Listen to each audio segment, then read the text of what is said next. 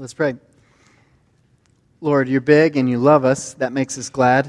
Now let the words that I say and let the thoughts we all think be pleasing in your sight for Jesus' sake. Amen. There's a good amount of poetry in the Bible. Does anybody happen to know uh, where we'd find the longest poem in the Bible? Anybody know what it is? In the Psalms, which psalm is the longest? 119, right? It's uh, been read, a few chunks of it already in this service, actually. It's an emotional psalm. It's a passionate psalm. It's got some of the language, we've actually already heard it today, that uh, reminds me of um, some teenage love poems. Okay, so some examples just from what we've heard today. I'm crying for you, yearning for you, longing for you. That language was used. I die without you, even, we heard in one of the scriptures that was read. Um, but what's fascinating about that longest poem in the Bible, that love poem that sounds even desperate and heartsick at times, um, is who it's written to, who the subject of that poem is. Anybody happen to catch who the subject of that poem was? Scripture, the Bible. Yeah. The psalmist is writing to the Bible in this flowery, passionate language. I wonder how many of us have ever felt so overcome with passionate love for the Bible that we've just couldn't help but go out in the hammock with a pen and a notebook and write down a poem to the Bible, right? Probably not many of us. Um, and there are reasons, maybe different reasons for each of us for why that isn't normally how we feel. Maybe for you, it's that, you know, the Bible is just confusing. Maybe for you, it's the Bible's been misused. I've seen it. Uh, I've seen it harm people. Maybe for you, it's I. You know, there's so many interpretations out there. People disagree on how to read it, so it's just overwhelming to even start. Uh, maybe for you, it's these passages that seem culturally backward, and so they're embarrassing that they're in there. Maybe for you, it's just boring, or maybe because you, the worst kind of people you know are the kind of people who have the highest opinion of the Bible lots of different reasons why people don't feel overwhelmed with love for the Bible, at least on an everyday basis. Maybe for you, um, you would say, many people feel this way. You know, my problem isn't with Jesus. You know, I would write a love poem to Jesus. I love Jesus. It's just the Bible that I don't feel so passionate about. If that's kind of where you're at this morning, um, you love Jesus, or at least have positive regard for Jesus, but not so much for the Bible, uh, this sermon is particularly geared with you in mind. And let's be honest, we're all there from time to time. We all feel uh, a lack of love for the Bible sometimes. Um, but we're in this Marks of a Disciple series right now, and it's brought us to a week in which we're talking about being grounded in Scripture. So this series started a few weeks back. Um, it's uh, a series in which we're looking at what it looks like to be a follower of Jesus who's forever becoming more like him. It's not the makings of a disciple, as though you could take these 11 things we're laying out and do them and then thus become a disciple, right? This is if you've already become a disciple, if you already placed your faith in Jesus and believe that you are saved by the work of Jesus and his work alone, Scripture teaches that there's some evidence, some marks, some distinguishing characteristics of someone who's truly been saved, someone who truly has faith in Christ, who truly is a disciple. So, week one, we uh, looked at uh, the first mark of a disciple. We have these concentric circles, right? So, the innermost ring, we said, was the upward dimension, and we said that a disciple joyfully submits to Christ. And then in week two, we moved to that second ring, which we're calling the inward dimension, and we looked at mark number two that a disciple walks by the Spirit. That brings us to today, where we're looking at mark number three of a disciple, that a disciple is grounded in Scripture. So, um, in a sermon about the Bible, uh, I'm not actually today going to be able to talk about probably the most important things there are to say about the Bible if I was just starting from scratch. Uh, this isn't going to be thorough. There's going to be some scriptures I have to just allude to and let you chase down on your own later on. But I have one kind of specific goal today, in, in, as much as it fits in our series, um, and it's this. I want to make the case today that if we're disciples of Jesus, his view of Scripture will increasingly become our view of Scripture. That's the simple point that I want to make about Scripture today.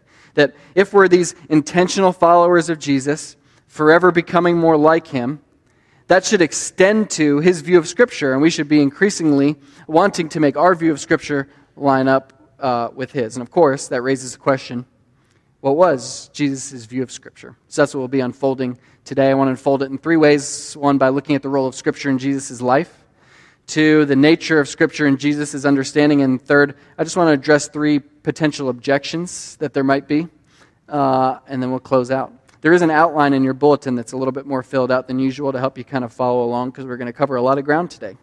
Um, so let's jump in with the role of Scripture in Jesus' life. Uh, first, when Jesus is tempted, he um, responds with Scripture. Jesus' most famous temptation you can find in Matthew 4, Mark 1, or Luke 4. You can look that up um, on your own. But Jesus, in this most famous temptation in the wilderness, faces the devil himself, who is going to try to draw him off track from the mission that he's on. And each time the devil tries to entice Jesus, whether it's um, to serve himself or trying to entice him to gain power, earthly power, or to try to uh, entice him to test God, Jesus quotes Scripture in response to explain why he won't take the bait.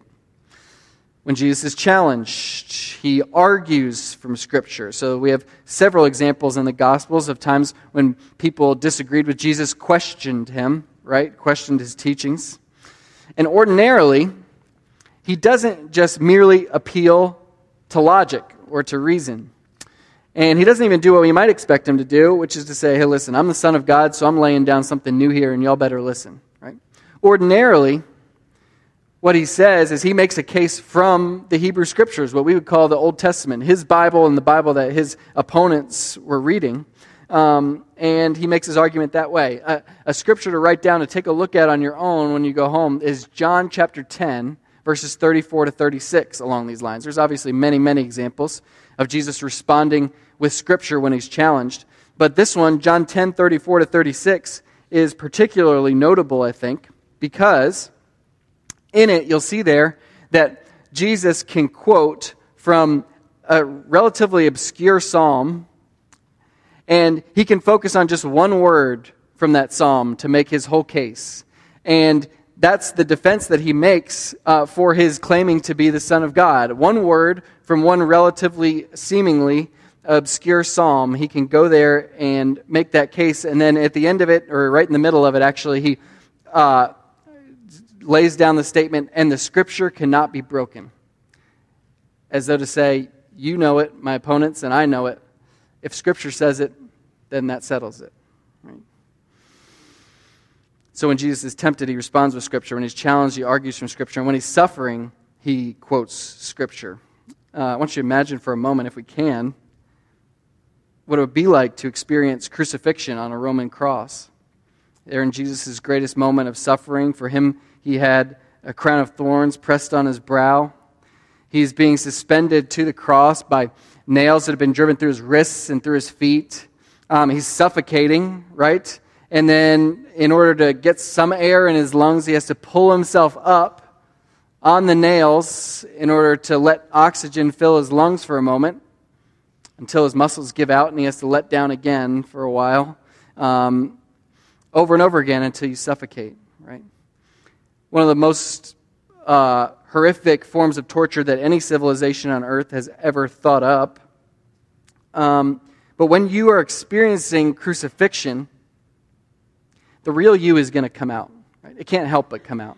Whatever is at the deepest core of your being, in that moment, that's going to come spilling out of you. There's no more grandstanding. There's no more putting on a show for the crowds, right? Who are you in that moment is going to come out. And what is it for Jesus? as he's hanging on the cross, breathing his last breaths? Well, it's the first verse of Psalm 22. Right? My God, my God, why have you forsaken me? And then a little while later, it's Psalm 31:5. Father, into your hand I commit my spirit. In other words, when Jesus is in his moment of greatest anguish in his life, it's the Bible that comes spilling out of him. And I think that's the takeaway for us on this whole first point of the role of Scripture on Jesus' life. That Jesus was so full of Scripture that when temptation or challenge or suffering pressed in on him, Scripture is what spilled out. Kind of like, you know, I had a big mosquito on my arm the other day, really fat one. And I didn't quite get a clean smack on it, but it didn't even matter because it was so engorged. Sorry, this is kind of gross for morning before lunchtime.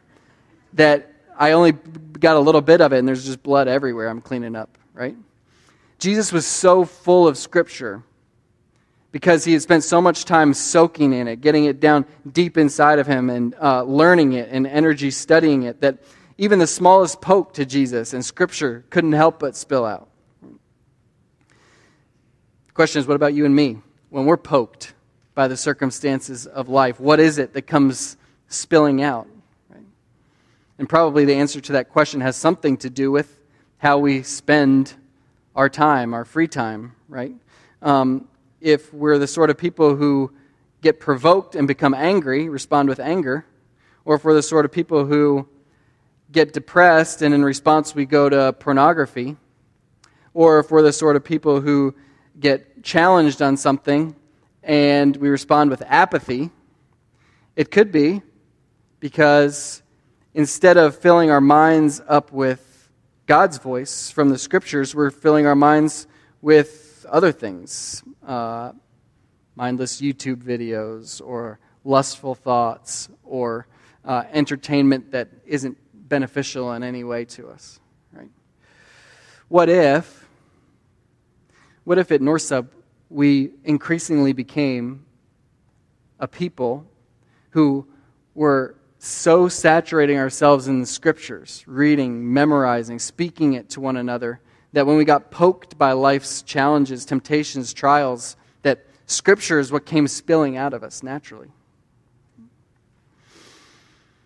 So that's the functional role that Scripture played in Jesus' life.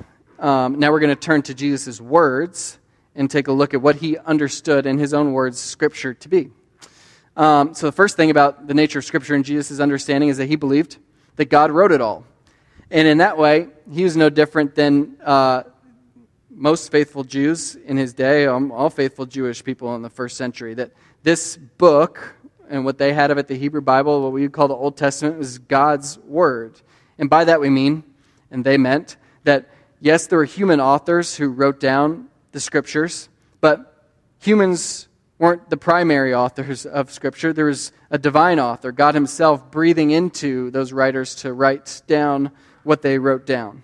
Um, so Jesus can say many, many times, It is written, knowing that even his detractors would hear that and know that if God said it in his word, that had the highest authority in the conversation. But there's one particular place in which Jesus makes it really explicit his how far he believes it goes that God wrote all of scripture. And I think it's worth us looking at for a second. It's in Matthew chapter 19 verses 4 and 5. What has just happened here is um, some of Jesus' detractors have come to him to test him, to ask him some questions about divorce. Hey, can, can anybody divorce anybody for any reason?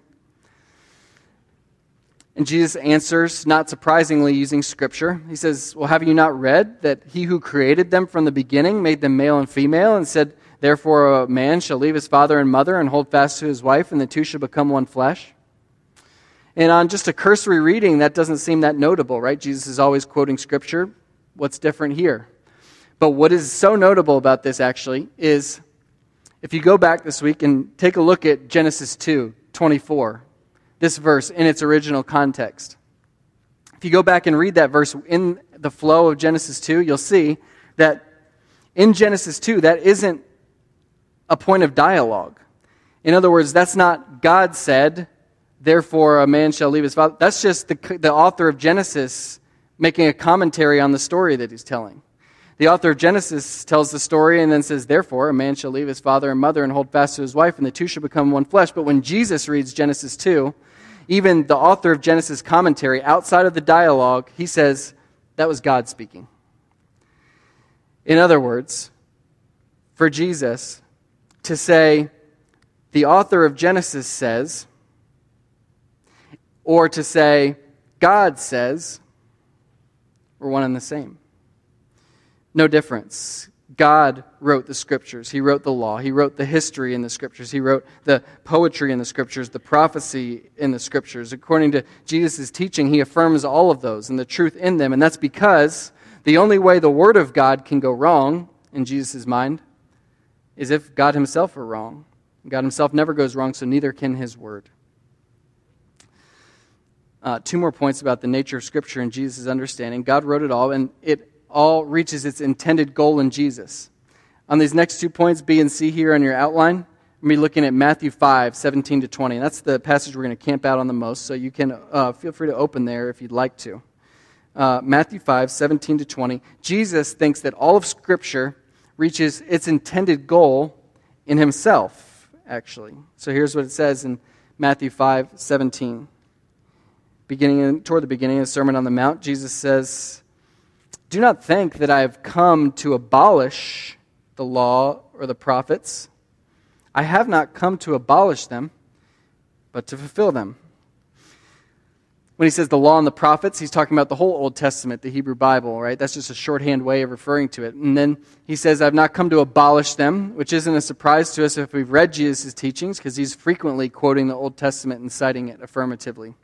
But what's interesting is uh, what he said he did come to do. He could have said, think about the things he could have said. He could have said, I have not come to abolish the scriptures, but to keep them. He could have said, I didn't come to abolish the scriptures, but to emphasize them. Right? He, he could have said, uh, I didn't come to abolish the scriptures, but to teach them. Right? He didn't say any of those things. He said, I have not come to abolish them, but to fulfill them. So we ask ourselves, well, what does it mean to, what is Jesus claiming when he says, I've come to fulfill the scriptures? Right? Unfortunately, Matthew uses that word fulfill more than uh, almost all the rest of the New Testament writers combined. And almost every single time Matthew uses that word fulfill, it, he uses it the same way. And uh, here's what he means when he's talking about fulfilling. Picture you've got X and Y, okay? if Y fulfills X, then X pointed to Y. So I'll say that again in different words. If something fulfills something else, then the other thing was the pointer to it. So there's a time element involved. If Jesus is saying that I am the fulfillment of the scriptures, I've come to fulfill them, then what he's saying is the scriptures pointed ahead to me, pointed ahead in time to me, the one who would come and complete them, right? Um, I was the goal for which the scriptures were intended, in other words. Um, there's massive implications to that. We could spend a whole series talking about that and unpacking what that means. It's an astounding claim. But for our purposes today, what we need to note is that if we want to start reading the Bible more and more like Jesus read the Bible, then when we read the Old Testament, the first half of our Bibles, then we'll be reading it as Jesus did, that its primary purpose was to point forward in time to Jesus. Now, it's obvious how that works when it comes to the prophecies in the Old Testament, right? Messiah will be born in Bethlehem. Jesus was born in Bethlehem. Obvious how he fulfills that, right? What's maybe a little less obvious is how what Jesus means when he says, actually, the law points forward to me. And by implication, the law and the prophets mean the whole Old Testament. The history points to him, the, the, poet, the poetic writings point to him.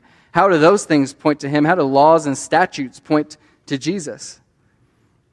But when we look closely at what's going on and we read the New Testament and how the disciples of Jesus understood this, we start to see some of how it works all the regulations of the Passover, for example. Those are laws, right? Statutes, regulations in the Old Testament that you have to do a certain prescribed way.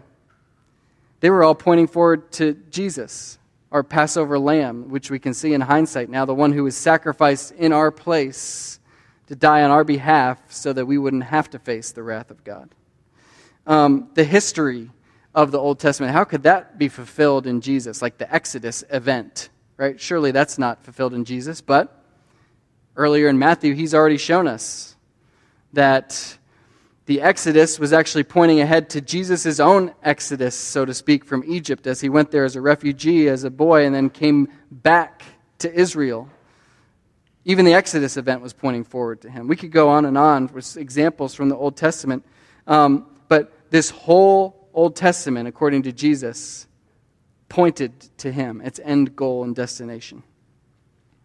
Now, it's fashionable, actually, you may or may not know this, among uh, preachers and pastors, really around my generation, um, to be preaching Christ from all of the Bible. That's like a cool thing to do right now. So, and I think that sometimes it gets taken a little bit too far. Like I've heard somebody preach on the story of Rahab in the book of Joshua and the scarlet cord hanging out of her window, and that's the blood of Jesus. That's what the author intended, right? I think we can maybe take it a little bit too far sometimes, but I've been impressed in my study the last week or two on this passage that despite maybe people taking it too far, looking under every little symbol in the Old Testament for Jesus, we need to reckon with the fact that Jesus' own view of the Hebrew Scriptures was that the goal of all of it was to point to him. There's one more piece here. Uh, if we just keep reading on in that Matthew 5 passage, verses 17 to 20, if we keep reading on from verse 17, we see one more piece that Jesus believed that all of the Bible is exactly what God wanted us to have. All of it was exactly what he wanted us to have. Take a look at uh, verse 18. He says, For truly I say to you, until heaven and earth pass away, not an iota not a dot will pass from the law until all is accomplished. Again, he's talking about the whole Old Testament using the shorthand of law, and he's using the words iota. Using uh, that's the word for the smallest letter in the Hebrew Scriptures, the yod. It just looks like a little hook. It's just one quick stroke of your pen, right? He says. Not one of those letters, even the smallest one, will pass away from what God wrote. Actually, not even a dot. So there's several Hebrew letters that are looks very similar and they're just differentiated by a quick little pen stroke. He's saying not even one of those will pass away. And how long? Until the very end, until the earth as we know it is gone, until everything is said and done. Not one letter, not one pen stroke will be, uh, will be lost from what God wrote. Now think about what that means. If every letter and every pen stroke in our Bibles is exactly what God wanted us to have, according to Jesus, how much more the teachings and the theology that is made up by those pen strokes and letters, right? Even the parts of it that are embarrassing to us. Right? So, this is a word to those of us who are embarrassed by some parts of Scripture that seem culturally backward, that we want to pretend aren't there, that we want to kind of ignore and push aside. Um, Jesus wasn't so embarrassed by them. He said, even uh, not, not an iota, not a dot will pass from the law. It's exactly what God wanted us to have, right? And then he goes on to make sure we understand just how serious he is about it. He says, Therefore, everyone who relaxes the least of one of these commandments, the least of them being maybe the least important or the least known or the most embarrassing, right? Whatever he means by least, he means even down to the last of them if we relax them and teach others to do the same, we'll be called least in the kingdom of heaven. Right? Unfortunately, there are many Christian teachers doing just this today, relaxing the least of these commandments and teaching others to do the same, right? Because we're embarrassed by certain parts of it. Um, and so we hear preachers say things like this. We need to keep in mind that the sexual ethics in the Bible, for example, come from a different time and place. And so, those parts of it, we can't really go to the Bible for guidance in those areas of our life. Or uh, gender, gender roles. Uh, you know, the Bible uh, was written by people who weren't quite as advanced as we are. They, don't, they didn't know so much that we know. And so, um, the Bible isn't really the place to go for direction on how to live out life as a man or woman in this world, right? Relaxing the least of these commandments and teaching others to do the same. And that's the problem, I think, with the viewpoint um, that some of us might be enticed by the viewpoint of, I love Jesus, but just not quite so much the Bible. Right? Many people I care about that have that viewpoint, but I think we start to run into problems with our pursuit of Jesus but not pursuing the Bible when we open up to Matthew 5 and we read through and we see the Jesus that we have affection for, the Jesus that we have these positive feelings for, actually had the highest view of the Bible possible. He thought that every single letter and pen stroke in it, even, was exactly what God wanted us to have. So we lose then our basis for putting Jesus' words up here and the rest of the Bible's words down here as if they can't be trusted because Jesus himself put all the words of the Bible as high as they could possibly be.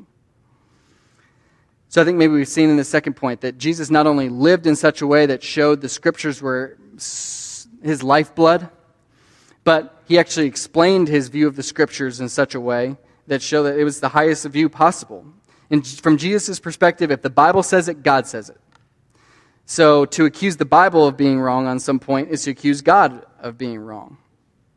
If we're his disciples, we need to wrestle with that view of Scripture and increasingly uh, seek to make it our own. Now, imagine, I've just tried to cover so much ground. I've had to cover it briefly. There may be some objections, questions about this. Please do text those in. Let me just address three objections that I know are common to a teaching like what I've just laid out from the scriptures in the last few minutes. Uh, three objections, and I'll be done. Uh, one objection would be you're, hey, you're using the Bible to argue for the Bible. Um, how, why am I supposed to believe? I don't believe the Bible in the first place, so it's not convincing to me. Um, so, yes, we are doing that. But, as many philosophers have shown, that's unavoidable, really, when it comes to discussions like this of matters of first principles, right? So, let's say the Bible isn't your ultimate. Let's say reason is your ultimate. You can't make a case to me that reason should be my ultimate without appealing to reason. Right? Same with science. If science is your ultimate, you can't make a case to me that I should think science is ultimate without appealing to science and scientific evidence, right? We all have to do that at some point when it comes to what's our first foundational principle. We all have to appeal to that. If we didn't, if we appealed outside the Bible to make a case to the Bible, we'd be showing that the Bible actually isn't our foundation. It's that other thing that we appeal to that we think is more rock solid, right? So there's no way around it. We have to do that, but we do it as Christians because um, as you'll find, the Bible can't be disproven by reason or science. And so we're faced with the decision how do we draw conclusions about God? We all have to draw conclusions about God, a God that is there or isn't there, a conclusion whether he's there or not. And even if we decide not to draw any conclusions about God, we drew the conclusion that we shouldn't draw any conclusions about God, right? So we all have to make conclusions about God. There's only two ways that we can draw that conclusion. Either God spoke, or we guess. That's the only way we can know about God. Only two ways we can know about God. Either He spoke or we guess. Right?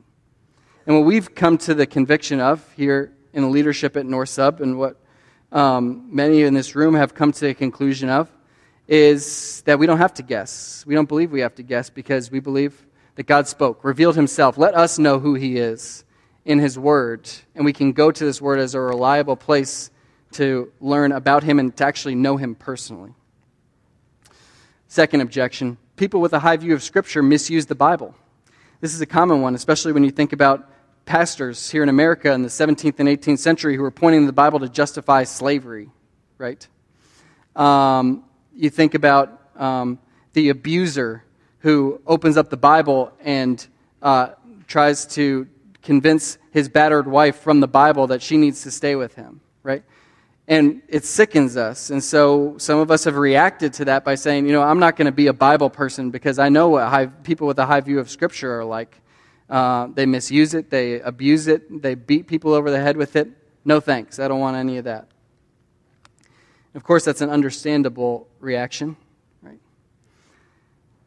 But we should remember that when the Bible has been misused in history and abused like that, in those unfortunate situations, the counter to that, the way that slavery, for example, was ended in America, was led by other Christians with an equally high view of the Bible who um, were able to go to those people and say, actually, no, no, no, this isn't actually what Scripture teaches. You've gotten it wrong. Here's what Scripture teaches. This isn't justified by our Bible, right?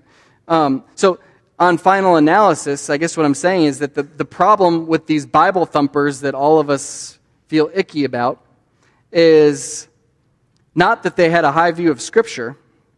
Um, it actually may be that they had too low of a view of Scripture because equal with their view of Scripture was their view of their interpretation of Scripture, right? The only thing as high as their view of Scripture is their view of their own interpretation of Scripture. But when we put the Bible as high as it ought to be, in the highest place, higher than even our own interpretations of Scripture. Then, when we get our interpretations wrong, we can be corrected by others in our community who come alongside us and show us where we've gotten wrong and appealing to the Scripture that we all hold true.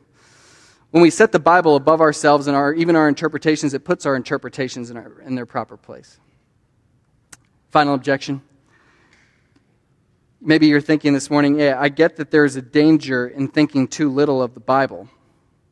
But isn't there also a danger in thinking too much of the Bible, like making it an idol? Like, we're only supposed to worship God. What about people that like worship the Bible, right? Isn't that a problem? Is this high view of Scripture laying out today, this is equivalent to idolatry, bibliolatry. And that sounds wise enough. Actually, when I was preparing this sermon, my, jotting down my initial brainstorm, I thought that this was going to be kind of a point that I made. Like, hey, we don't want to think too high, we don't want to think too low of the Bible, right? But actually, man, the last few weeks in my study, I've actually become convinced that um, thinking too highly of the Bible isn't the danger that I thought it would be. Let me give an illustration that maybe will help us understand. Um, before I ever met my wife, um, we know, we knew about each other but never met. I wrote her a letter. And I'm an intense person. Um, so this letter was pretty intense. It was along the lines of, hey, I um, am interested in pursuing you, but I'm not interested in it being just like a casual thing. I'm interested in exploring whether we are going to be headed for marriage or not. Um, so if you're in for that, awesome. If not, I understand, but I don't have time. So, um, so I wrote that letter, sent it to her, like a real letter, like in the mail um, and waited for the reply, right? I figured it would take a few days to get there, get back. So after like five days, I was like sprinting to the mailbox multiple times every day to see if a letter had come back, right? Because I was like, I really want her to write back. I hope that she wasn't scared off by this. Did I do the right thing? Did I not do the right thing? She's only 19, so uh, this is probably a little overwhelming for her. She's not going to write back. Oh, maybe she will. So I really wanted to read this letter. I just wanted it so badly to get a letter from her, right? Um, eventually it came, and then, you know, that's the story. But um, what if you came to me, though, and said, Tim, that's such a shame. That's such a shame that you loved that letter more than you loved Sarah. Right? Like, it's just pen and ink. Why did you care so much about it? Why were you so desperate and yearning for it? That's just, that's idolatry. That's, that's putting a letter above her. Isn't it evident that that's a foolish pushback to what I was doing, right? The only reason that I loved that letter, um, to use that word very loosely for people who had never met each other, is because of my love for Sarah, right? The only reason I yearned for that letter is because I yearned to be in a relationship with Sarah. Um, my love for the letter wasn't in competition with my love for her. It was actually driven by my love for her. Um, and it's no different, I think, with this love letter that God has written us, this 66 book love letter. Um, if these are God's words to us, then how we respond to this book is how we respond to God Himself. In other words, and the Bible talks this way consistently to revere God's word is to revere God Himself. To praise God's word, as we saw in Psalm 119, is to praise God Himself. To obey or disobey God's word is to obey or disobey God Himself. To submit to God's word is to submit to God Himself. To trust God's word is to trust God Himself. He's so identified with His Word in the Scriptures that what we do to the Scriptures, we do to God. So, hey, the bottom line question today is just this Do you stand over the Bible, or does the Bible stand over you? That's really what it comes down to. We've got this letter from God written to us.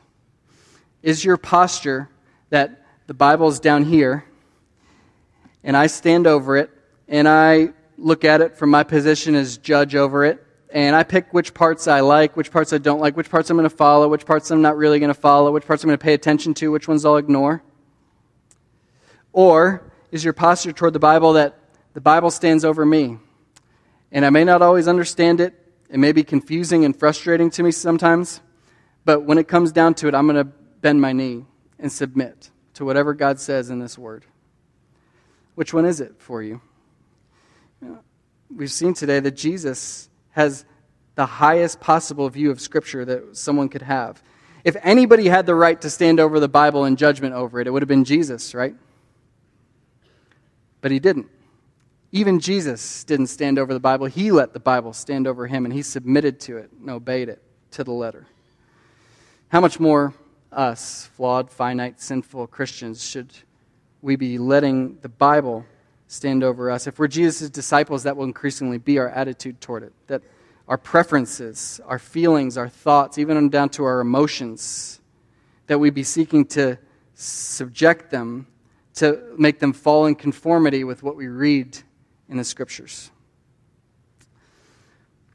I want to finish with just addressing just a few problems, just one sentence each, uh, that might hold you back from having this kind of view towards Scripture. That I want to submit under it gladly, joyfully. I want, I want to write a poem to Scripture. I'm so I love God's Word so much. Some things that hold us back from that. Maybe for you, it's that the Scripture is confusing. If that's you this morning, if the Scriptures confuse you, just first of all, remember that you're not alone. Peter, who walked with Jesus and wrote some of these scriptures, said in the scriptures themselves, hey, Paul's letters, they are scripture, but I got to be honest, they are sometimes hard to understand. Right? Have you ever read that? Um, so it's not wrong of you to be confused by Scripture. Ask somebody to help you understand it. Maybe you've been burned by the misuse of the Bible, and that's why you don't love it. If that's you, friend, don't let Satan win by getting you to throw the baby out with the bathwater, so to speak, right? Um, just because the Bible's been misused doesn't say anything bad about the Bible any more than the person who uses a hammer to commit homicide says something bad about hammers, right? Maybe you're embarrassed by certain parts of the Bible. Just encourage you, schedule some time with one of us. There's people here at this church, myself included, who would love to sit down with you and walk you through some of the passages that are hard to understand and hard to swallow. And maybe there's some background or some understanding that could help you see that God's design in the scriptures is really, really good. Maybe you just find this boring? If that's you this morning, um, those who weep at the word, those who write poems to the word because they love it so much, tend to be the people who spend the most time in it. And I, I don't think that's a coincidence, right? Unless we find God boring, which is a different sort of issue, then if we spend enough time in this word, it'll eventually grab our hearts because it's God Himself revealing himself to us, making himself known to us personally on these pages. And finally, if you're, if you're one of those who's frustrated by so many conflicting perspectives and interpretations of the scriptures, and it's just also overwhelming, everybody thinks differently about it, there's no hope in being able to gain anything from these scriptures. Um, don't forget that we get to do this together in community. And believe it or not, over 2,000 years of the church reading this Bible together, um, there's been consensus on the core of what this scripture teaches. That core has been outlined in the creeds that have been accepted by Christians of all stripes for 2,000 years now. Um, we've had agreement on that. We're actually going to recite one of those creeds in just a moment after I pray um, as a reminder that this word, the core teachings of this word, are clear and have been clear to God's church as the Spirit has led us in them for 2,000 years. But, friends, whatever objections you come here with, whatever struggles you come here with today with regard to God's Word, whatever you do, read this book daily, slowly, intentionally, habitually. Don't read it for its own sake. Read it to be like Jesus. Let's pray.